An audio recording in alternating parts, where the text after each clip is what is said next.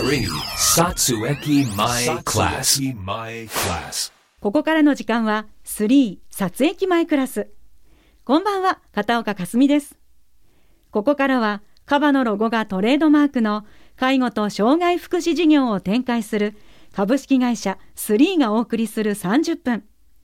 札幌の中心、撮影機前から3に関するトピックスやホットな話題をご紹介します。毎回、株式会社3からスタッフの方にご出演いただきます。さあ、今日は？スリーの田中です。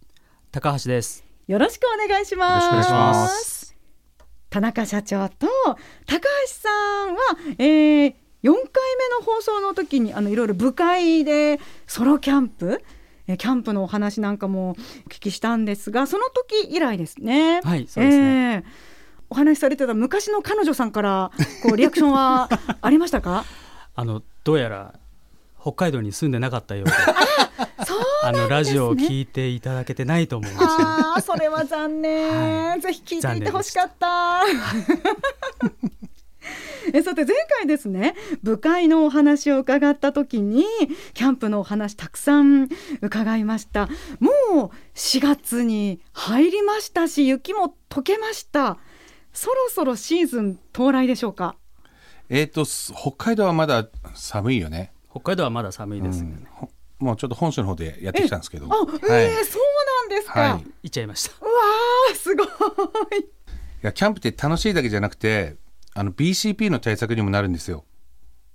BCP はい。ですか、そうなんです。あまりこう聞きなじみのない言葉ですね。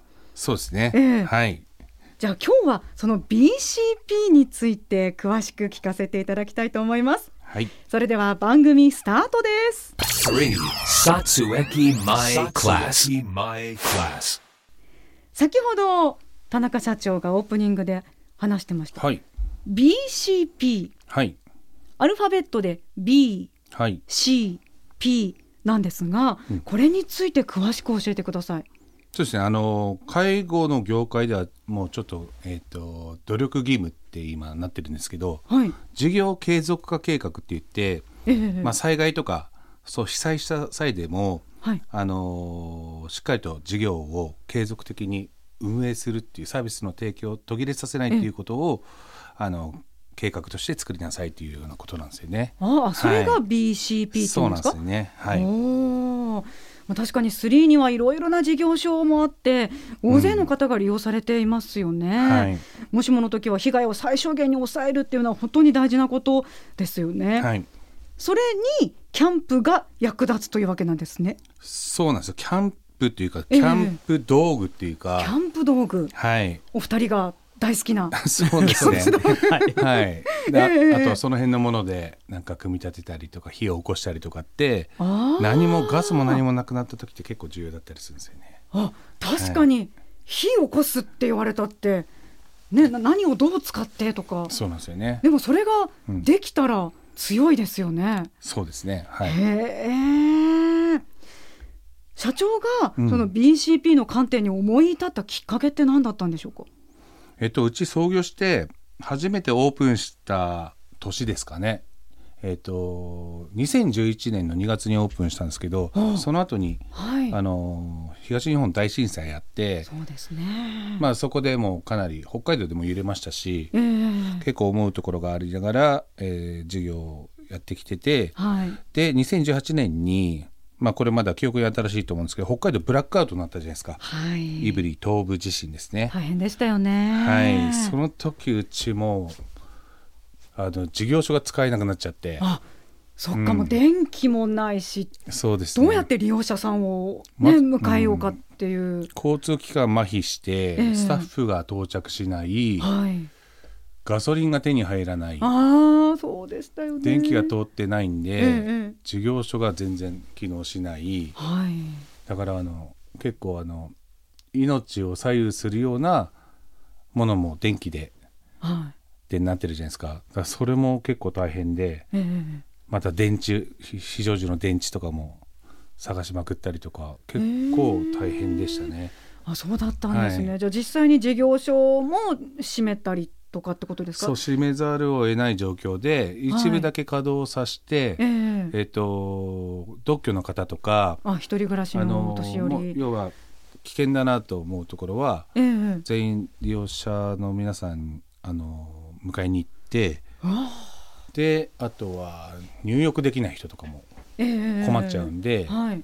たまたまうちがあの風呂はどうにかなったんで、えおお風呂はい、お社長のお家？そうですそうです。ご自宅？僕の自宅がたまたま電気の復旧の早い場所で、あそうだったんですか、はい。翌日復旧したのこの時。えどうだったか早いですよね。うん、でそこであのガス屋さんに連絡入れてはい。もうとにかく満タンにしてくれってお願いしてでそこで、えー、と利用者様の入浴会場、ええはい、事業所が使えなくてそうそうそうなんですうわー、はいそうだったんですか。結構大変で、えーあれはもうもう志あるメンバーだけ集まって。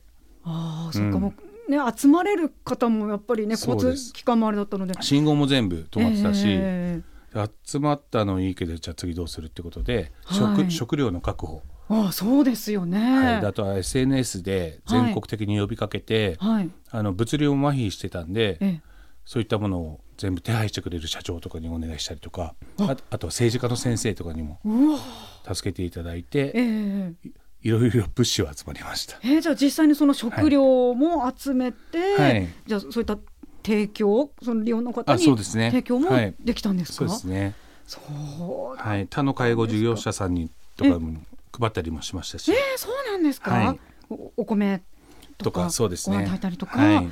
へえ、本当に大変でしたね。大変で、まあ、ええその時に一番あのお世話になったのが社名出していいか分かんないですけどアスクゲートの斉藤社長という方がいてはい、あのうちにあの発電機とかあのケーブルとか電気とかたくさん、たくさん持ってきてくれたんですよね。スタッフスタッフが、はい。い。それがかなり助かって。あー。でテレビのニュースでやってたんですけどその社長の事業所だけがすすきので唯一高校と電気炊いてあの帰宅困難者とかに食事を提供してたんですよね。あそうはい。だったんですね。それを見てやっぱり日頃の備えというかこのはい。BCP 対策って本当重要だなっていうふうに思って、ええ。ええしっかりとやっていこうという形で今やってますよね。じゃあ今実際にうん。その3の各事業所はいでは、うん、例えば備蓄と発か。発電機発電機とか、か、はい。そういったものも完備してるんですか？そうです。うん。あのお水のええ。ポリポリタンクとか、ええええはい、ええ。そういうのもあります。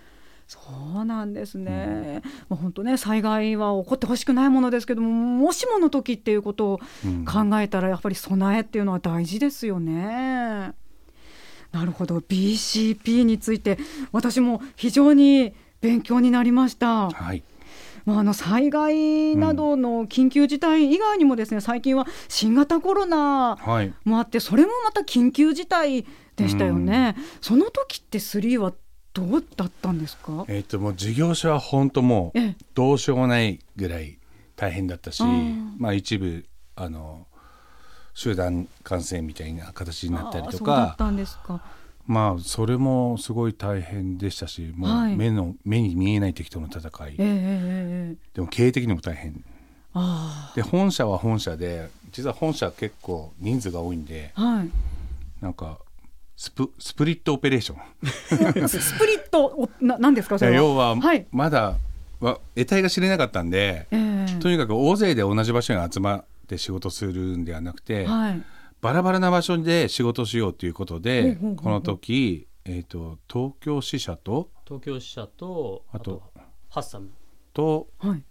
シェアオフィスとええ札幌本社と、場所をじゃあ4チームにこう4チームに分けて。要は本部機能をはいあのどどのチームが全員感染とかなってもはい。本部機能は維持させようということである程度主要なメンバーをうまく振り分けて、へえ、はいやってましたね。じゃあもうその4つに分かれたチームでのこう行き来とかも全くなく、あの NG にしましたね。うん、そうです NG で合わないように。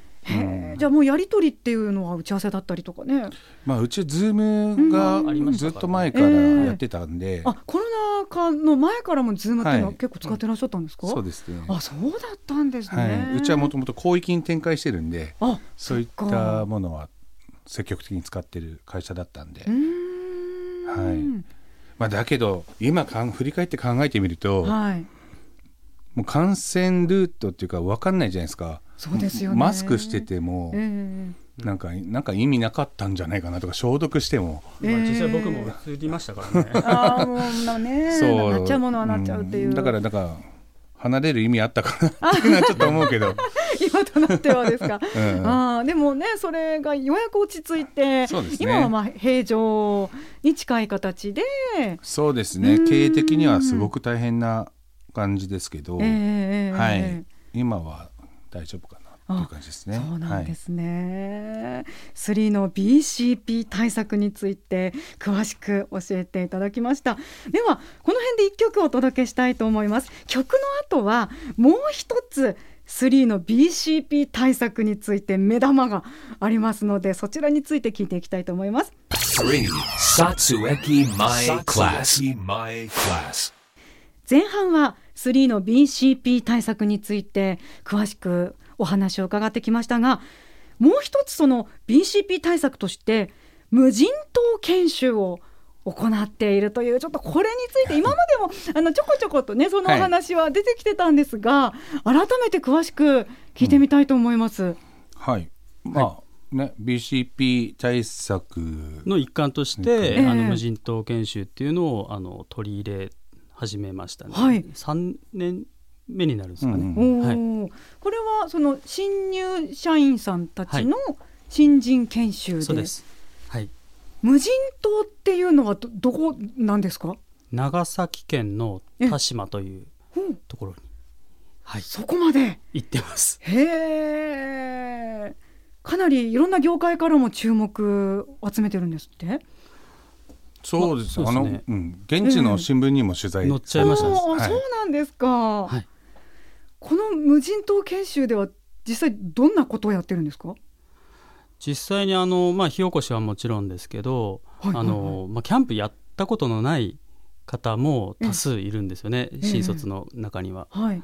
で初めてやるそのテントの張り方からあロープの結び方なんてものも、えーまあ、そこで研修しながらやったり、へえ例えばその火を起こす一つにしてもえあの木と木をこうなんかあのぼ棒をスリスリするとかそこまではやんないです。ああそういうことじゃなくてですか？ある程度あのなんていうんですか？火を起こせる道具は持ってはいきます。チャッカマンとかそういうチャッカマンとかは使わないですねあ。そういうのはなしマグネでマグネシウムねはい。マグネシウムマグネシウムを削るんですよね。あ削って、えそのマグネシウムの粉に火花を飛ばして火を起こしてでそこにあの枯葉とかええその燃えるものをどこかから拾ってきたものをはい。こう燃え移らさせてへえそしてどんどん火を大きくしていくっていうのは。すごい。そんな体験までできるんですね。あでもそっか。まず火起こしができないとうん、その日食べるもののまあ調理だったりとかもできないそうですし、だってあのねそのそれこそ震災あった日とかもええ。みんなガス管買いにホームセンターの前に人うじゃうじゃいるぐらいでしたから火起こすのは結構大切だなと。そうですよね、やっぱり火ですね。火ですよね、じゃあそこからもう新人研修で叩き込むとまあそうですね。あのいろんな力をあの身につける、はい。あのことができるんじゃないかなって。あのいろんな会社さんも実は一緒に参加されるので、あそこでね。はい。あのまあ、協調性とか社会性とかええいろんなものを身につけれるのかなっていう、はい、へえ。ちなみに去年ももちろんね、開催されていると思いますが、去年はどんな様子だったんですか？はえっとゲストの社長さんとかい。の話が、えっと、結構効果的だなと思っていてええ新卒の社員からはい。ゲストの社長に質問とかを用意してるんですよ。で多分新卒のメンバーが一番驚いてたのが、はい。その仕事に対する心構えっていうのははい。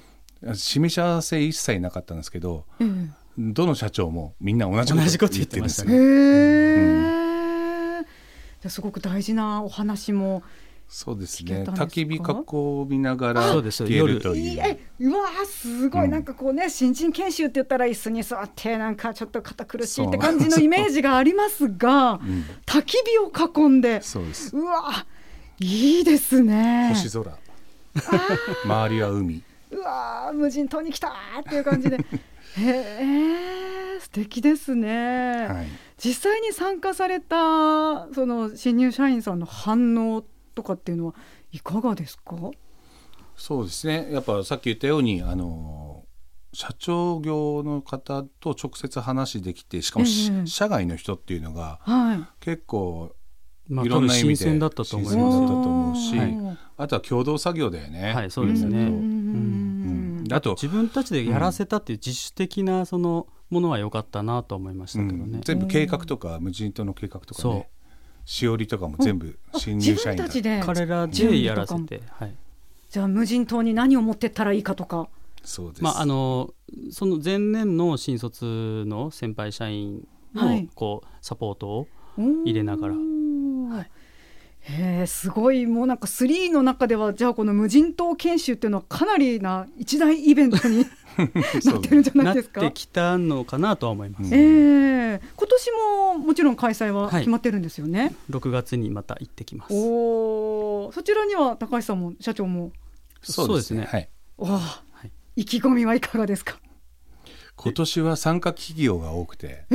他の企業も？そう僕らの活動に興味を持っていただいて、はい。行きたい行きたいっていう方々が幹部研修とかそういったものええええええ。の合同でやりたいっていうことで、ええはい。そうなんですよ。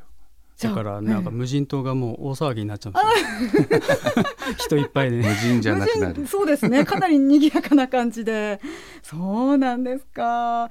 じゃあ今年も無人島研修6月にあるということなので開催されたらまた報告もこの番組の中ではい。していただきたいと思います。はい、まあ、3といえばねその無人島研修もありますしその部会ということでブッシュクラフトクラブもありますので、もうキャンプといえば任せてというところですよね。まあまあそうですね。僕と社長は、はいがうん。メインでええ。やってるので、そうですよね、まあ、もう本当シーズンが始まりまして先ほどもねあのもう行ってきましたなんてお話もありましたけど今年なんか新たに新調したいとか狙っているギアだったりとか注目はありますか？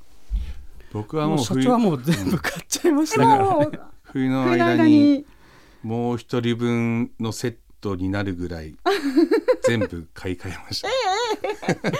なんかあのコンパクトによよりそれを追求して、軽く。軽く。うわー。高橋さんはいかがですか？僕もあのテントをちょっと新調したのと、ええまあ、ええ。テントテーブルとか、はその辺は新調しましたね。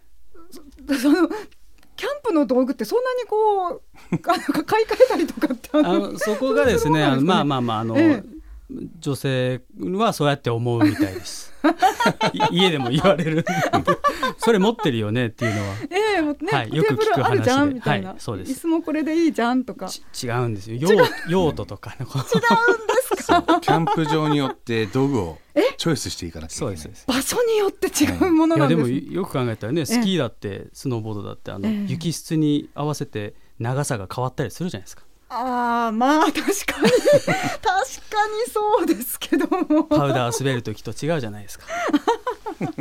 確かにそうですよね。まあちょっとこのねキャンプについてのお二人のお話はまた日を改めて詳しくたっぷりとお伺いしていきたいと思います。えもしねリスナーの皆さんもお二人に何かキャンプについて教えてもらいたいことがありましたらメッセージいただけたら嬉しいなと思います株式会社3がお送りする3撮影前クラスこの後もお付き合いください 3. Satsueki My Class. My Class. お送りしてきました3撮影前クラスそろそろお別れのお時間です今週もどうもありがとうございましありがとうございましたたありがとうございます今週は3の BCP 対策についてお話をお伺いしました、そして無人島研修の話なんかも詳しく聞けたんですが田中社長が無人島に持っていくもの、うん。これだけは絶対持っていくものって何ですか？いやー一個ですか？はい。ナイフじゃないですかね。あナイフ？はい。それさえあればうん。なんか木木切ったりとか。